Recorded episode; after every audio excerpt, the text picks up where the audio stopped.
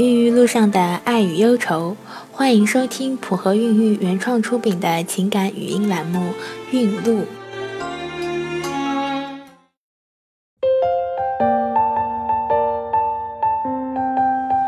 大家好，我是小何医生，又到了每周的孕路时间。今天我们和大家分享的是梁宇的故事。梁宇是今天的男主角，三十七岁。他的老婆家珍跟他是大学同学，毕业三年后，两人步入了婚姻的殿堂，说好了结婚五年内不要孩子，这五年就一直是避孕状态，倒也是琴瑟和鸣，小两口的世界如此甜蜜，真好。当两个人觉得是时候要个孩子了，家珍却一直没有怀孕，这下梁宇郁闷了。自己年纪也不小了，每次逢年过节回家吃饭，妈妈就会旁敲侧击说谁谁家的孩子都会走路了，还把照片拿出来给梁宇看，梁宇很尴尬，而在一旁的家珍脸色更不好了。明天就去生殖中心看，看你妈那样，钱我自己出。老婆冷冷地说。生殖中心一系列的检查下来，家珍的左侧输卵管有些炎症，右侧通而不畅。梁宇呢倒是没有什么问题。考虑到他们年纪也比较大了，医生建议要想孩子就得赶紧做试管。两个人就这样踏上了做试管的漫漫征途。谁知这一做就是两次，做了两次试管，第一次家珍取卵二十个，受精十一个。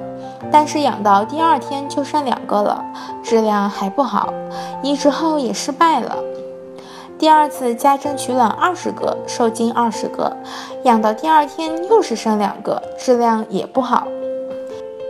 当医生告诉梁宇情况很不好的时候，他的眼泪都快出来了。医生，这到底是什么原因？求求你了，告诉我好不好？医生也很无奈，只能告诉他原因不明，可能卵子质量不太好。有的时候成不成功谁也无法预料，除非做供卵，但是也要等好久好久。梁宇不知道还能坚持多久，两次的试管和检查前前后后加起来也有将近十万块钱。看着银行里的数字所剩不多，他想问妈妈借点，但是一个电话过去，妈妈竟然希望他离婚。并表示不会出钱。你怎么能这样？梁宇怒吼了一声，把电话摔了。随着嘟嘟几声，世界好像突然清静了。想不到这一切，家珍都看在眼里。她默默走过来，抚摸着梁宇的头，说：“我嫁给你不后悔，但是如果你想离婚，我也没有意见。如果你想继续和我走下去，我们就还一起努力。”钱的事我找我妈借，你妈就随她去吧。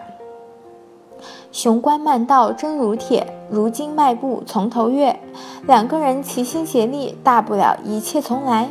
两人一起运动，一起调理身体，一起牵手散步。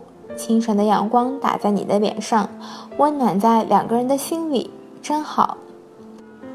这一次，上天眷顾了这对辛苦的夫妻，家珍成功怀孕了。这就是今天的孕路故事。普和孕育祝您一路好运。